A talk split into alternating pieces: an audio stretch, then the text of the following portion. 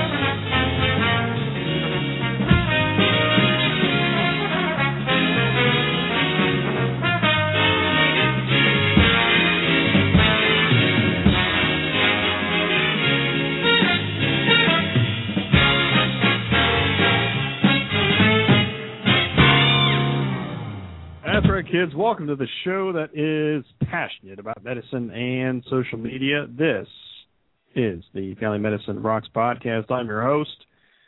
My name is Mike Sevilla, your favorite family physician host. What is this show about? Well, I tell people this is uh, social media through the eyes of a family physician. I encourage you to uh, check out my digital library of stuff at FamilyMedicineRocks.com. Just redid the website last week, not me. I'm not that talented, but uh, there's a new Squarespace.com platform, and uh, it looks uh, looks uh, looks kind of cool uh, there with that. So I encourage you to check that out. And uh, big shout out to everybody following me on Twitter. All uh, 10,955 people following me on Twitter. And also, uh, big shout out to uh, all 694 people who like the Facebook page for this show. Thank you so much for that. Here at uh, Family Medicine Rocks World Headquarters, it is uh, it feels like 17 degrees Fahrenheit. Today is uh, Thursday, January 3, 2013. It is 1 p.m. Eastern Standard Time. Thank you so much for uh, joining me. The first show of 2013. So thank you all for joining me live or even uh, on the uh, podcast. Thank you uh, so much uh, for that. So, uh, how's your holiday week been going? It's been going pretty good over here at Family Medicine Rocks World Headquarters. And Happy New Year to me. And I I got a pleasant little surprise uh, earlier this week, unbeknownst to me, and I had nothing to do with it. But apparently, if you go to uh, blogtalkradio.com right now and you hit the popular button at the uh, top of the page there, you will see me having the number one show across all categories over the past week the funny part is, it is a show that is almost five years old. That's right. It was recorded in 2008, uh, April 17, 2008. It was back in the do- old Dr. Anonymous days. Dr. Anonymous show number 31 with our friends Enrico and uh, the J, who called in live from India over the interwebs. uh, to uh, to call into the show. That was very exciting. It's always fun having people uh, from outside the country call in uh, to the show, so that was uh, fun. So, so uh, hey, I don't know why it was number one, uh, but uh, apparently a lot of people are downloading it. Uh, so thank you so much for that. If you want to go and check it out yourself, just go to blogtalkradio.com uh, slash FamMedRocks and uh, scroll down to Dr. Anonymous show number 31 from April 17, 2008. I want to thank uh, all the people who downloaded the show over the past week. Uh, I have no idea why, but uh, very much um, appreciate that. Uh, so coming up on uh, today's show, uh, have uh, a few topics going to be talking about.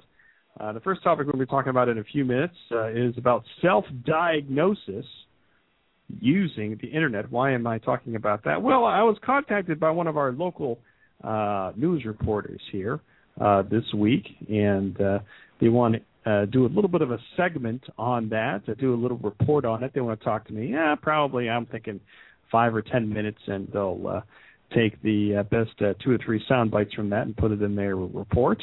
Uh, but uh, uh, what they're looking for is uh, that they have it on their uh, television uh, Facebook page, and I'll put links to it uh, uh, in the show notes actually uh, for this uh, for this show. Um, it says uh, when you are sick or have an ailment, do you turn to the internet for your doctor? Do you think uh, the web is helpful for self-diagnosis, or do you think it should be left for professionals? And uh, we'd love to hear from you. And uh, I'm going to be reading some of the comments from that uh, as of this broadcast here, uh, right this second. There's 137 uh, comments, and uh, but yesterday, over the first uh, two hours, uh, I think over a hundred uh, came in the first couple hours, so I'll be reading some of those. Uh, and also later in the show, I'm going to be uh, talking about, uh, you know, it is the uh, the first of the year. People uh, uh, usually start to uh, focus on their health and wellness and uh, using technology uh, to help them with that. So I'll be talking about some apps. Well, I won't be talking about some apps. I'll be talking about the idea of of tracking your own health uh, and uh, what uh, something is called uh, self-tracking. What is that about? Uh, in the last segment of the show, uh, we'll be talking about an interesting essay from our from our friend Phil Baumann, and the title of it is "The Physician's Social Media Has Advice About It Become a Crock." Yes, it has. and he had a blog post about that, so I'll be talking about that and giving my reaction to that coming up later in this show. But first, I do want to thank Blog Talk Radio for having me be a featured host on this network. Thank you uh, so much for that. And uh, I've been a social media hobbyist since 2005. And if you're curious, yes, I am a real doctor. That's right. I am a uh, family physician in full time private practice, meaning I see patients five days a week in the office and in the hospital here in beautiful but cold northeastern Ohio. So I will uh, take my break, and uh, after the break, I'll be uh, talking about self-diagnosis using the internet. Do you do that? Of course. It's very natural. Everybody does that. You're listening to the Family Medicine Rocks podcast, the unofficial podcast of the Family Medicine Revolution. Just Google FM Revolution for more details. And also a uh, proud member of the ProMed Network, a podcast you can get there by going to ProMed Network dot com, and we'll be right back.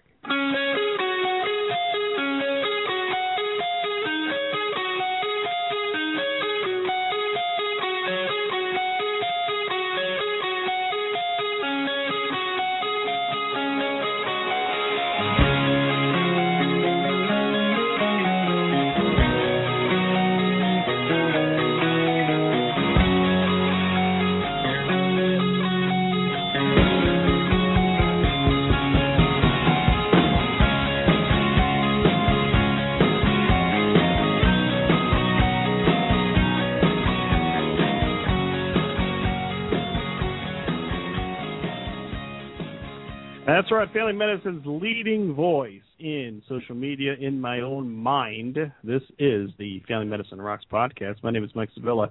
Hey, check out FamilyMedicineRocks.com. So, topic one is uh, self-diagnosis, and uh, I was uh, contacted uh, this week uh, by reporter uh, Julie Bursick from WKBN television here in the Youngstown, Ohio area. And you can go to their Facebook page.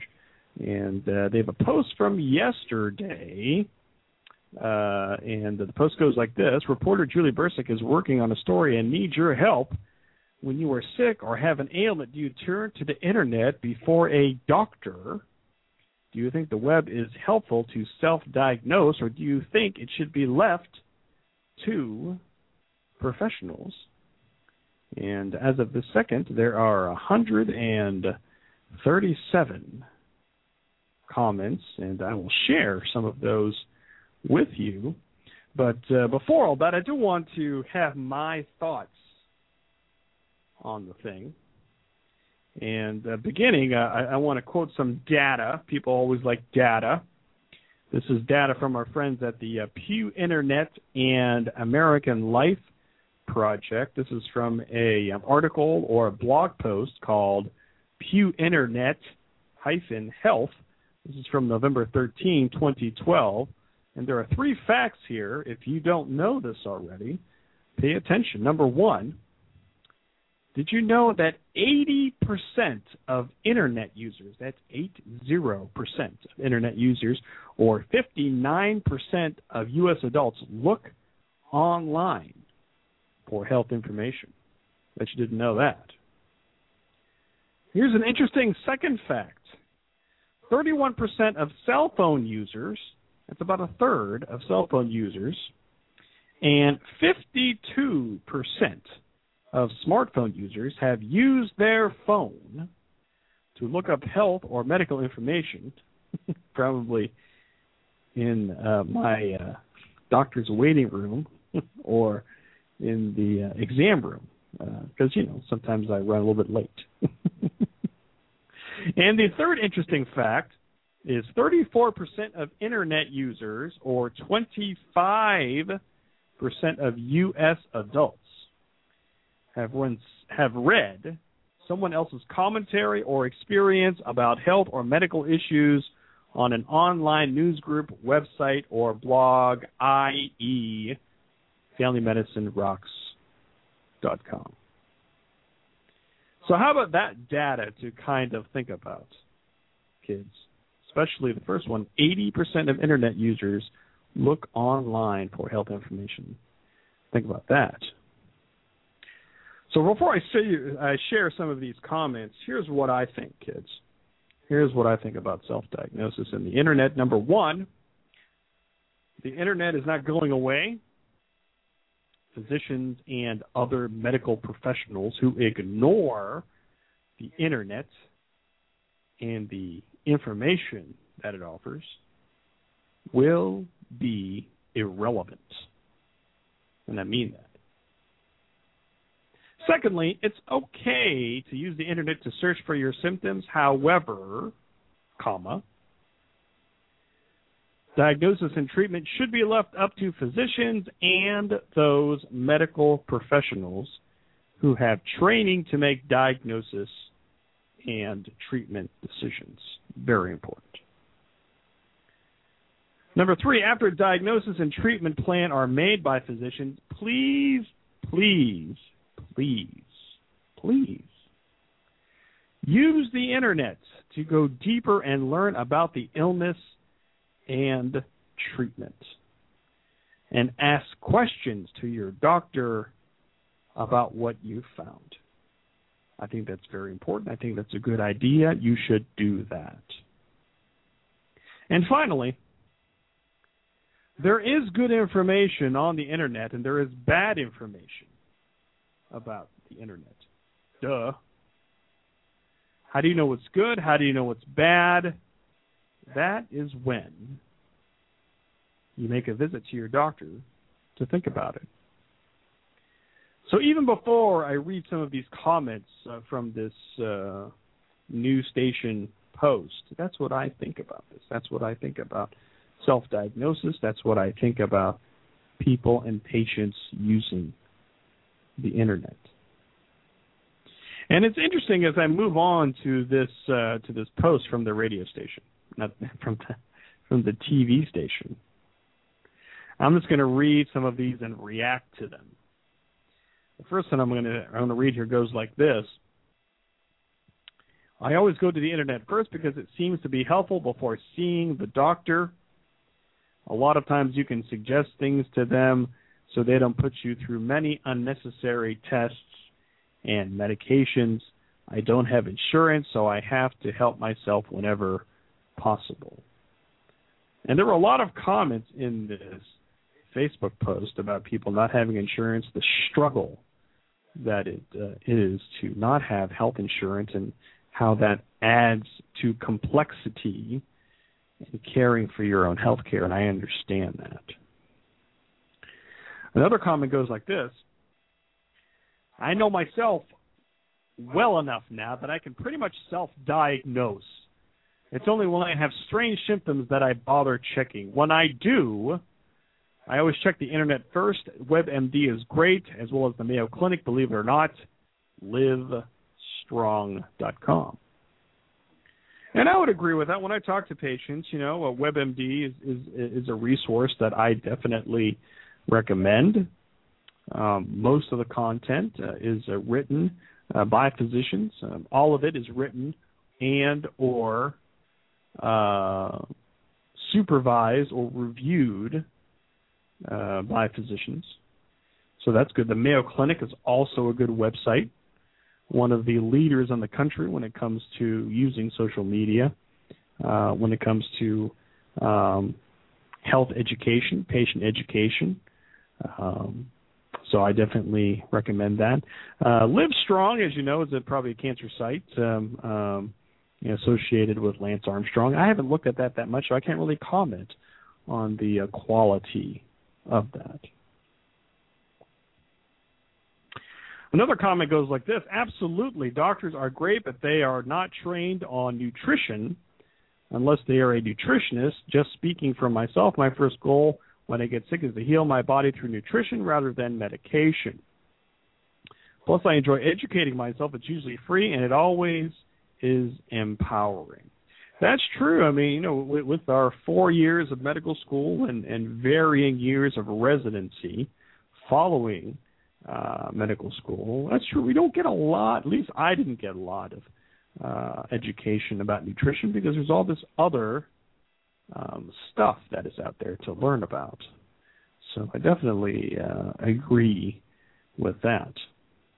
Another comment goes like this I turn to the internet. Professionals charge too much, and normally uh, home remedies of the internet work just as well as the expensive prescriptions that the professionals prescribe. And it's true that you know some of them do, but some of them don't. Um, a lot of people, you know, which is usual, they pr- paint a broad brush. They make generalizations, which are uh, normally inaccurate. Uh, but you know, depending on what the home remedy is, it can be can be you know pretty decent when it comes to treating mild uh, type symptoms there were a lot of comments uh, uh, having to talk about uh, not getting into the doctor right away, and, and that's why they use the internet. One comment goes like this using the internet because doctors can never see you right away. It's always three to four days later.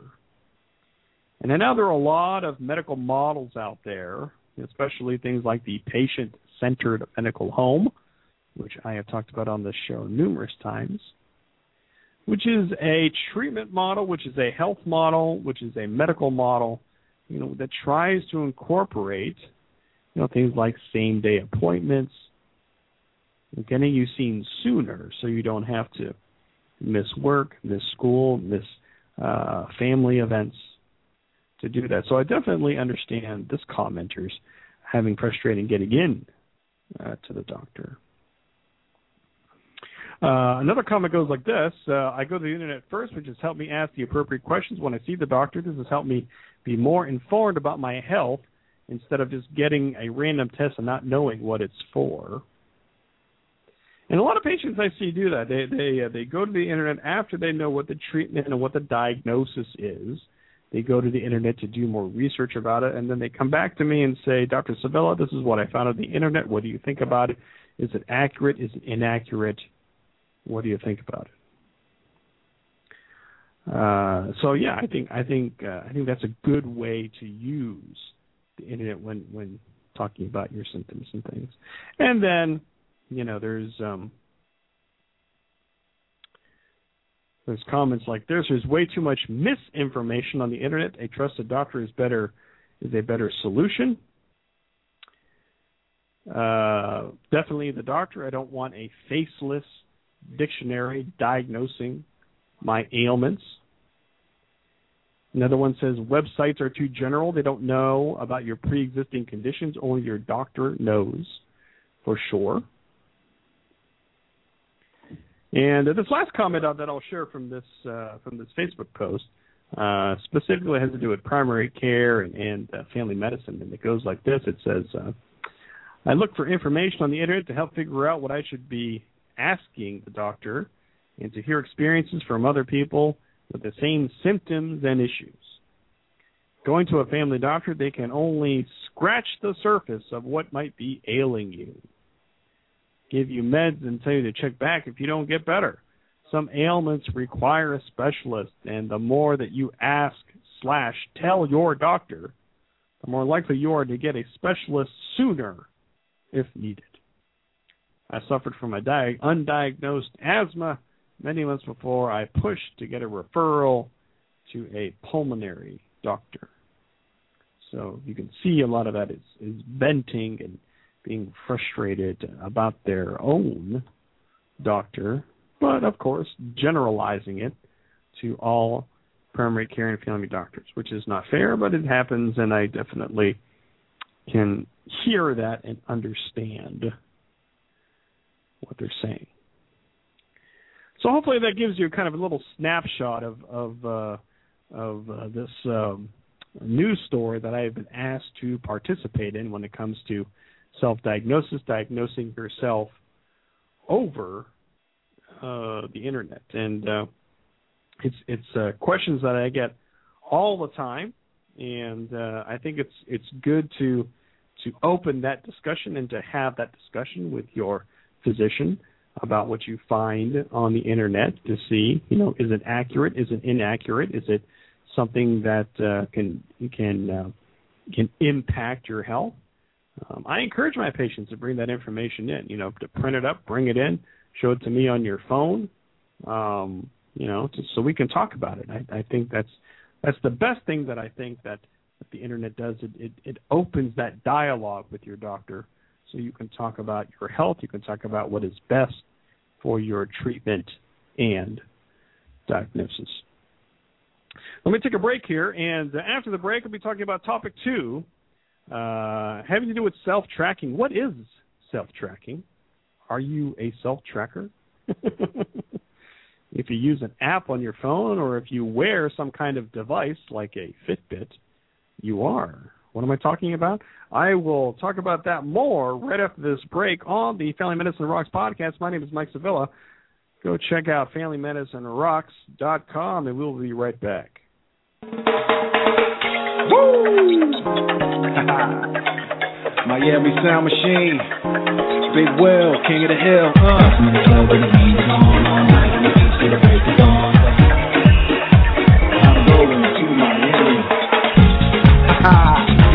Emilio, letting it flow. Shit drive, shit drive, keeping it live, right?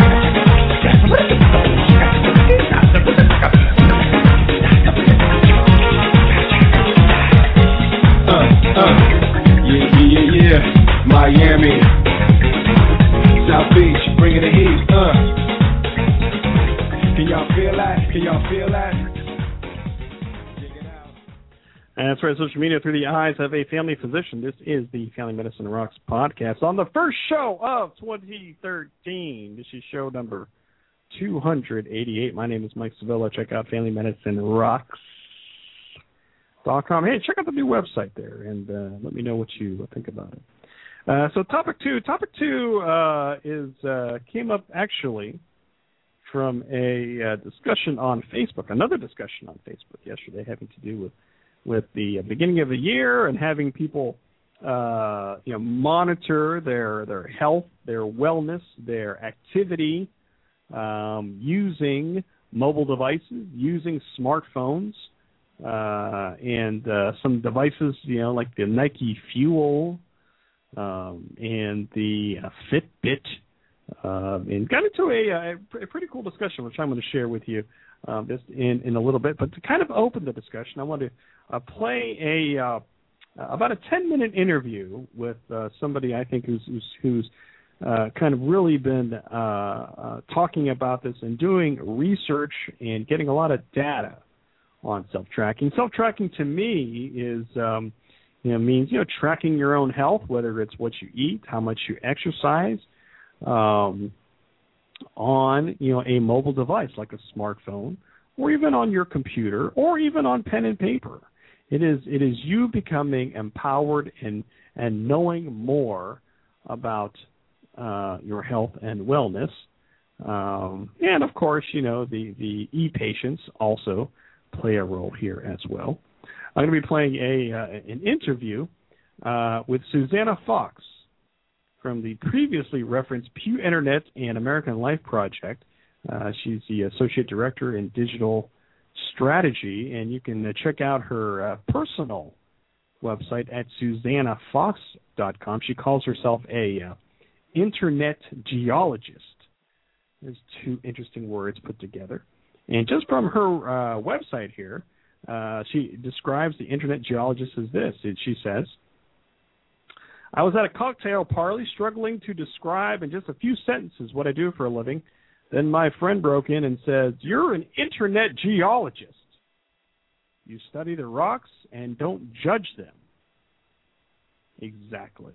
I study patterns in the online ans- uh, landscape and to provide data so people can better make decisions about the social impact of the internet. And this medicine, uh, this this interview was from last fall from a meeting called Medicine X, which is at Stanford University in California.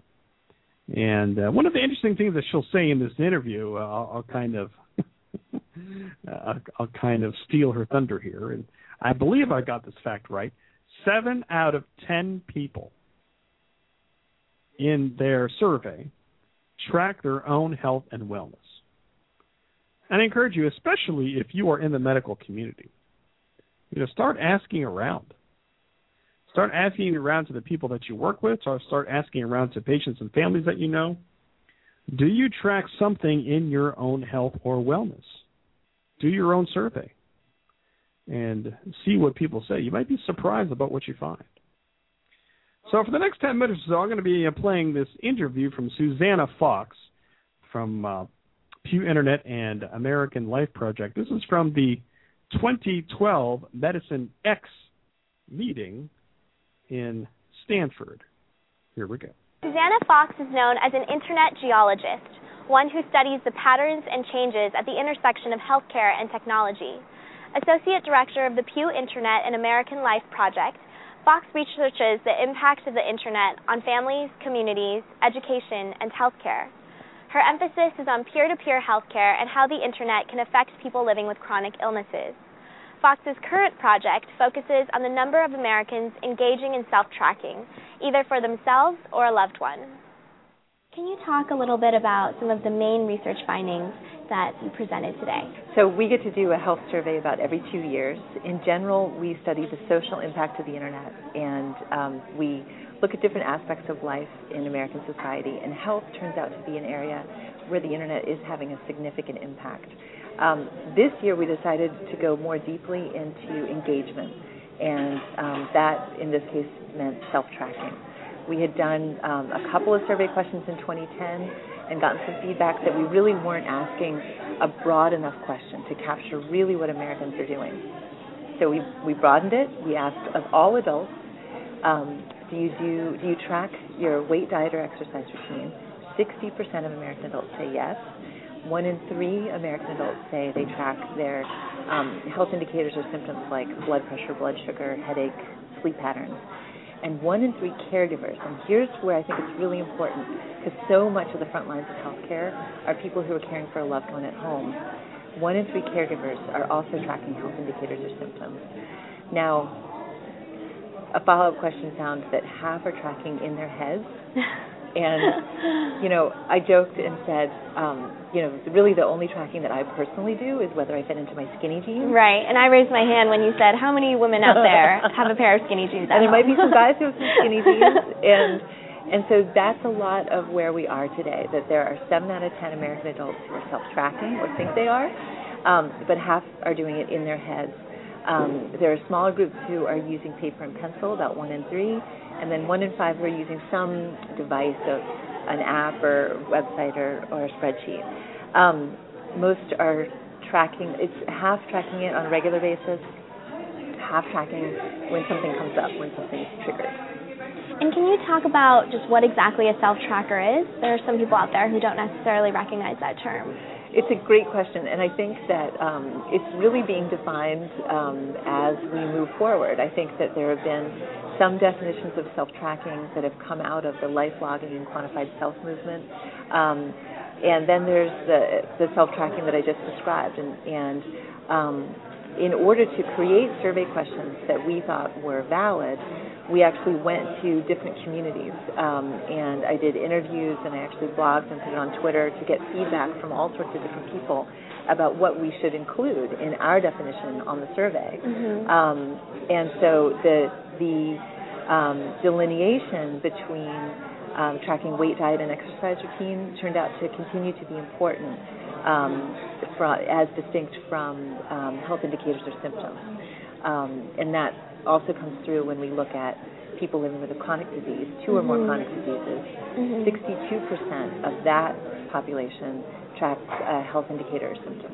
Right, because I can imagine they're tracking their symptoms more regularly since they have do have to deal with it over such a long time, of Right, right. Yeah. And so you mentioned before the statistic that 60% of Americans now track their weight, diet, or exercise. Mhm. How has this number changed over time? Well, that's what I'm excited about, that we're the first ones to do this survey work. So we haven't had data before, um, which is why I, I love to do survey data because it puts numbers on things that people think they know.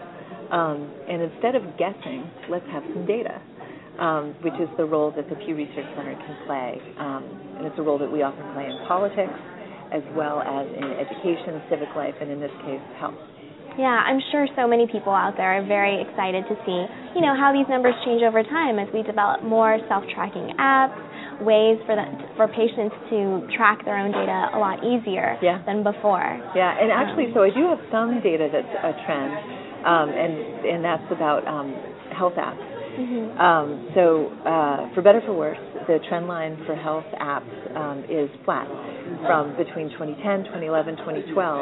Um, it's still just one in 10 cell phone owners who have a health app. And so we're not seeing a, a big increase there. Um, but we are continuing to see an amazing rise in the percentage of American adults who have a cell phone and what's key, have a smartphone. Mhm.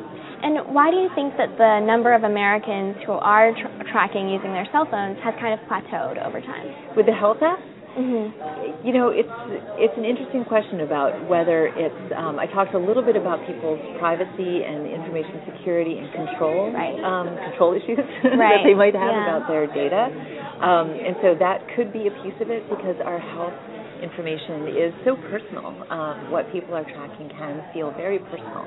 Um, and so they might not be sure that an app is really the place to put that kind of trust. Um, and so that could be one hurdle. Um, another thing is that people might just not know which app to try, and so it's like being in a food court and losing your appetite. um, there's too many choices in an app store. How do you know which yoga app to try or which you know food tracker to try? Um, Right. And so people aren't vouching them. So that's perhaps a potential role where physicians can come in and maybe give some advice about if you have a certain heart condition, you can use this app to track your diet, this app to track your exercise. Right. Um, And there is some interesting stuff going on. I know Johns Hopkins is doing some studies right now in terms of effective effectiveness of apps, um, and so that's something to stay tuned into. That um, could be very compelling. That that if there is actually clinical evidence that a certain app is useful, then that really um, could turn the tide. hmm Yeah, and we're just kind of pushing the envelope here. Yeah, just starting just to the see beginning. the revolution. It's very exciting. Yep. It's an exciting time. Um, so you touched on the issues of privacy, um, and I just wanted to see if you could explore that a little bit more. You know, ob- for obvious reasons, people are uptight about their health information. It's Yep. very personal. Um, but do you see that kind of impeding the advancement of apps and self-tracking in health? You know, it's it's a really so so the way that we decided to ask about it in the survey was to ask about sharing.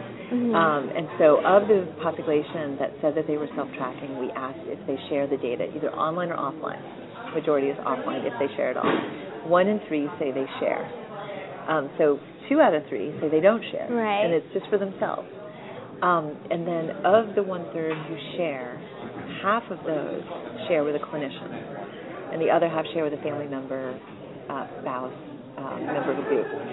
Um, and so, in that way, I thought that that would be an interesting baseline to see where we are in terms of our attitudes towards sharing. Um, and as we heard in the panel of the people who are self-tracking, when they did bring it to their clinician, they were mostly benign. Like, you know, I loved what Katie McCurdy said. Her doctor accepted it, you know, but it wasn't that the doctor necessarily welcomed it. Mhm. Um, and so, what I hope to do with this data is, um, again, put numbers on something that people wonder if it's happening, they suspect that it's happening, um, and maybe clinicians can start asking people Right. if they are self-tracking, um, just to put that suggestion in someone's mind right. and also. Yeah, and also for clinicians themselves to be more educated about different apps and what to do with the results that patients bring in, what sorts of questions to ask, like how to interpret the data, I think would be really useful too. That's something that we are definitely not being taught in medical school right, now. Right, exactly. Yeah, no, this is this is absolutely the the beginning of a revolution. Mhm. Um, but what I like to always remind people is that um, you know we have a lot of these patterns are pretty ancient. Um, you know, we have an ancient instinct to to track some basic things about our health, and an ancient instinct to to share that when we need to. Mhm. Um, and it's just now that the internet and technology is allowing us to um, speed up the um, rate that we're able to track and the rate that we're able to share, um, and and spread the knowledge more quickly. Right. Yeah, definitely. Speaking of knowledge sharing, um, coming from a research perspective, I can see data tracking or self-tracking as just a gold mine of information for research about what types of medication work, what type of lifestyle interventions work. You know, what do you think about that? Well, I think that they um, that the, when I look out at the landscape and I see different companies, um, I see nonprofits, I see government agencies, all trying to figure out, you know, where this is going. I think that a fundamental question that um, patients need to ask themselves: What is the truth that I want to find out about myself? And I think healthcare entities need to ask themselves, am I ready for the truth? Am I ready to hear the truth about what really is affecting people's lives? Mm-hmm. Um, so that's that's a question that, that I look at when I look at the future. hmm Yeah, and where do you see the future heading with your data? Are you planning to do more surveys? Are you I planning to do to. more data analysis? Yeah. So um, since I just got this new survey data back, I really can't wait to get back to my desk and get back to my data in like a lot true, of ways. spoken like a true researcher. um, I love to share it. I think it is so important to share it. Um, I think that the more we understand um, what it means that 85% of American adults have a tracker, which is what I call my cell phone Right, now. yeah. Um, I think the more we can understand how that changes us as internet users, as people, as citizens, um, as I mentioned, um, I think that the work that my colleague Aaron Smith is doing in politics actually has a lot of parallels in terms of health, in terms of um, participatory democracy and participatory medicine. hmm Um, and I think that we can, need to continue to study all sorts of aspects of the social impact of the internet in order to understand these specific aspects, such as health and healthcare. Yeah, well, that's great. Is there anything else that you want to add or that you want to share? Um, I guess I would just urge everyone to continue to um, really stay focused on the present and respect the complicated lives that people are leaving, leading already. um, and um, notice the patterns of where people are already walking um, mm-hmm. so that we can lay down the paths um, to make it easier for people. Um, and um, don't get exasperated if somebody doesn't, you know, sort of take the path that you want them to take. Um, notice the path that they do take, mm-hmm. um, and ask them what they need. Mm-hmm. I think would be my biggest piece of advice. Right. So that speaks a little bit to patient empowerment and kind of seeing how the patient's path, exactly as you said, is going, and yeah. then making interventions that can fit the patient's lifestyle. Absolutely. Yeah. Well, thank you so much thank for you. speaking with us and for being here at Medicine X. Your work is very inspirational. It's my pleasure. And uh, you've been listening to an interview uh, with uh, Susannah Fox, uh, Associate Director at the Pew Internet and American Life Project, talking about self-tracking. She describes herself as a, an internet geologist, and uh, that uh, audio was pulled from a video from Medicine X, and you can check out a lot of videos from uh, last fall's meeting at medicinex.stanford.com, uh, and uh, there's you can see the video of Susannah Fox's interview there as well, along with a lot of other great interviews um, and sessions from the Medicine X uh, meeting. And, and what and what you you know what you're really going to be seeing if you haven't been seeing it already, you know, is is this wave out there, this wave of people really being empowered, really you know tracking their own health and wellness, um, you know, in the e-patient movement, you know, which is you know uh, you know people understanding their disease, uh, their illness um, the disease process, their treatment plans. Uh, that's another uh, different flavor of uh, self-tracking, and I'm seeing that more and more um, in um, in my office. People asking questions, um, you know, people showing me apps on their smartphones, people showing me uh, things like the uh, Fitbit, and in fact, yesterday, kind of what sparked this discussion was uh, our good friend uh, Dr. Kim Yu from Michigan uh, said that she got her Fitbit uh, yesterday. Uh, she's very excited about that. And, and for people who may not know what that is, you can go to Fitbit.com. But it is uh, uh, basically a, a pedometer. You know, it is it is something that you know counts your steps. Um, and for anything else, for me, I've been using it off and on for the past uh, six months. For any, for me, it's it's a reminder. It's a reminder uh, to myself to you know be more physically active, um, and to not sit on the couch and to try to get out and do something. Now the Fitbit also comes with an app, um, and you can uh, you know you can track your calories, you can track your dietary intake with that, you can track your sleep. And uh, I was pleasantly surprised by uh, a lot of my Facebook friends out there who uh, have the uh, Fitbit, who are going to be getting the uh, Fitbit, because with the Fitbit and a lot of these these wearable uh, technologies like the uh, uh, like the uh, Nike FuelBand and the BodyMedia Band, is that there's a social media component where you can become friends, Fitbit friends, uh, with uh, with your colleagues and have a little bit of competition. You know, like you know who is going to you know walk the most steps in a day or in a week, because uh, a lot of people are motivated by competition, and especially competition with your friends.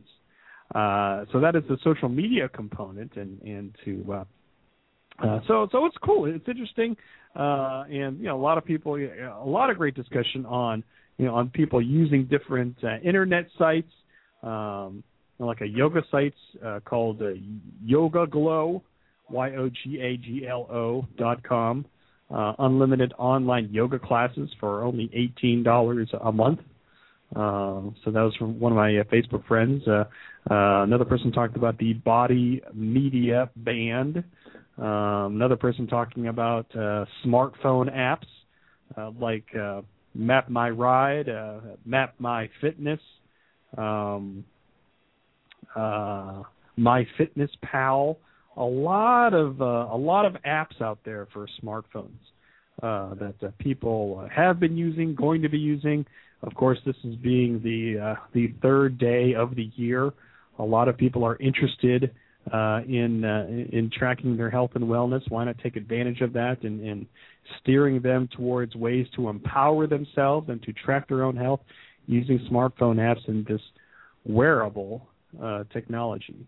So again, you know, uh, at the beginning of the year, I am inspired to to get back on the uh, the health and fitness you know, wagon. I know a lot of people say, "Yeah, Mike, you're such a hypocrite. You don't do what you say, and you don't say what you do." And all I can say to that is, "Hey, man, I'm human, like everybody else. You know, I'm not perfect.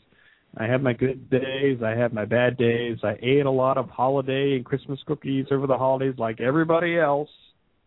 Uh, and it's time for me and myself to really get back, you know, on the treadmill or on the track or, doing, you know, the the uh, the free weights and machines and that type of stuff. And um, hopefully, uh, you know, I'll have a, a nice group of people, my friends, uh, to not only uh, congratulate me as I succeed, but to encourage me when I get discouraged and frustrated, to keep me going, to uh, to uh, you know look out uh, for my health. All right, so I will take one more break here, and uh, I will be uh, reading and reacting uh, to a uh, an essay written by Phil Baumann called "Physician Social Media Has Advice About It Become a Crock." Yes. you don't want to miss this, kids. Coming up on the Family Medicine Rocks podcast. My name is Mike Sevilla. Check out FamilyMedicineRocks.com, the new website, and I will be right back. What is love? Baby, don't hurt me. Don't hurt me no more. Baby, don't hurt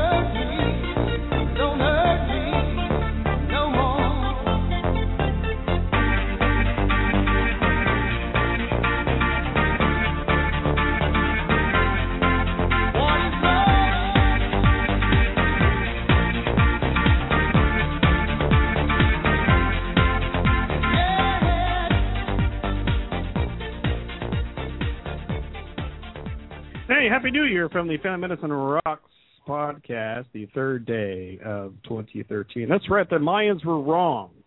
we are still here and going. And of course, you know, thanks to all of you for for supporting the show, supporting uh, the website. Uh, if you go to FamilyMedicineRocks.com, that'll get you all my information as far as you know my uh, my uh, uh, Twitter account and and uh, uh, Facebook uh, fan page and and LinkedIn and all that kind of stuff. So just go to FamilyMedicineRocks.com to get you all my links. So the last segment here, I'm going to be I'm going to be reading an an interesting essay that I that I caught from Twitter. from our good friend Phil Baumann uh, from Health is uh, Social, and uh, he's trying to make a splash back into the uh, healthcare social media uh, spotlight here, and uh, uh, and and you know Phil, you know Phil always likes to try to you know drum up some controversy and get people upset, and that's you know as everybody says that's Phil being Phil, and uh, I will I will take the bait. and I will read his essay uh, that was done in, uh, I think, in the past uh, few days, if not in the past uh, couple of weeks. So the title here is uh, uh, "Physician Social Media: colon Has advice about it become a crock? Yes." And he has a letter here, which I will I will read, and it starts like this. Phil Baumann says, "Dear Doctor, I started the first clinical Twitter chat for physicians. I am an advocate for the intelligent and creative use of social media and medicine for the rest of healthcare. I am the first clinician to sit on the first advisory board of the Mayo Clinic Center for Social Media. Although I am a nurse and many of you only listen to other physicians, parentheses, that's cool, I get that, end parentheses. We nurses tend to be the most social in the industry, and we are the ones who have your back, which is why it's all fitting that you are receiving this letter from a nurse. I mention these things because I want you to know that I am in no way a Luddite in the area of social media healthcare. I am happy that more and more of you are starting to understand that social and other digital software can have important roles to play in connecting with others in your field. Communicate more continuously and effectively with your patients help close the gaps in care, quicken your health for vetted and timely information, and otherwise be a part of the fast evolving 21st century of medicine. But, but, I do have concerns. I think there are too many people on the web offering advice to you on how to use social media. Most of this advice is just regurgitated advice from people who you may have never heard before, probably me, but who got famous years ago simply because they were the first to voice their ideas before anybody else. Probably talking about me. He says in parentheses here, if you want the names, I'm happy to oblige. Just email me. You know, surprisingly, I'm probably not even on that list, so whatever. He goes on to say, you don't really need how to tips on blogging or Twitter. If you aren't experienced, then just create accounts, experiment, and Google for a few videos or posts that give you the basics. That's all you need. Oh, I'm confident that you'll be told otherwise, but those folks, well intentioned as they may be, don't understand that you're smarter than that. You're bright. You got through organic chemistry and medical school in years of residency. You're also frustrated, most likely you didn't sign up for what you're presently doing. Take brilliance and frustration and forge new ways of using these tools. Avoid the contamination of mediocre minds, probably me, who believe in tricks and tips to gain things. I can give you advice, but my advice is what uh, my advice is for what I do. I wouldn't recommend what I do and how I do it to most people. I do what I do because it's what I do. That's a Phil Baumannism if I've ever heard one. I do what I do because it's what I do. Dooby dooby doo. if you follow the common advice, you'll follow the same advice everyone else follows. Nobody will see what makes you different. You will eventually be abandoned no matter how temporarily successful you feel. Do what you do and do it the best way possible. Think about subtle problems and opportunities stemming from the presence of technological and media changes transpiring now. Think about ethics and therapeutic communication and medical education. Lend your refreshing perspectives. Heck, talk about things no one else talks about. Rather than learn bad habits from the get go, take advantage of your lack of experience. It's okay to make mistakes that don't cause harm and violate the privacy and dignity of others. We've been given tools that can change our world and help make medicine and the rest of caring better. It's not too late. If you give us fresh paint on a fresh canvas with your wisdom, experience, science, and humor, then we will be stuck with the voices of those who copied and pasted sloppy ideologies into healthcare, social media. You're better than that. Give us the truths that are enduring and universal, at the actualities of your experiences. Medicine is the medium. Don't let these media become the medicine. Don't let the patients out there who deserve the highest quality information, insight, leadership, and nudging they deserve. Lift them up. Love Phil Baumann. oh, Phil's at it again. You know, I've been talking about, you know, similar things, you know, not exactly and not as succinctly and not as eloquently as Phil does. But there's always a race for relevancy. The race for relevancy. What does that mean? That means to me is that, you know, you got to be more than a one trick pony. You have to, you know, like in other industries, invent yourself, reinvent yourself, uh, and try to find you know, similar success to a previous project. Because everybody knows you hardly ever, ever reproduce and recreate the magic of that very first project that may have gotten you some internet notoriety. I mean, for me, you know, it's going all the way back to those Doctor Anonymous days, you know, and you know, it was nice. It was nice being anonymous, and now it's you know, have to try to reinvent yourself, try to remain relevant to the discussion, try to re- remain relevant to healthcare social media as new people come, as the new flavors of the month come up in the blogosphere and on Twitter and on Facebook.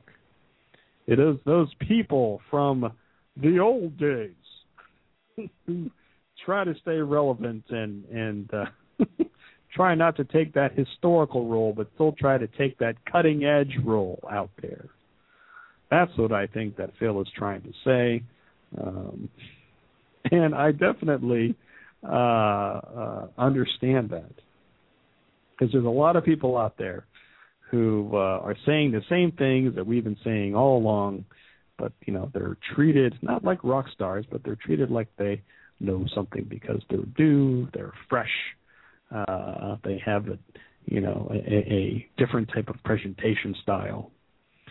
But uh, it is people who have been out there the longest out there that are trying to, you know, recreate the past, to recreate, you know, their initial success and to continue to ride that into the sunset, which can't happen.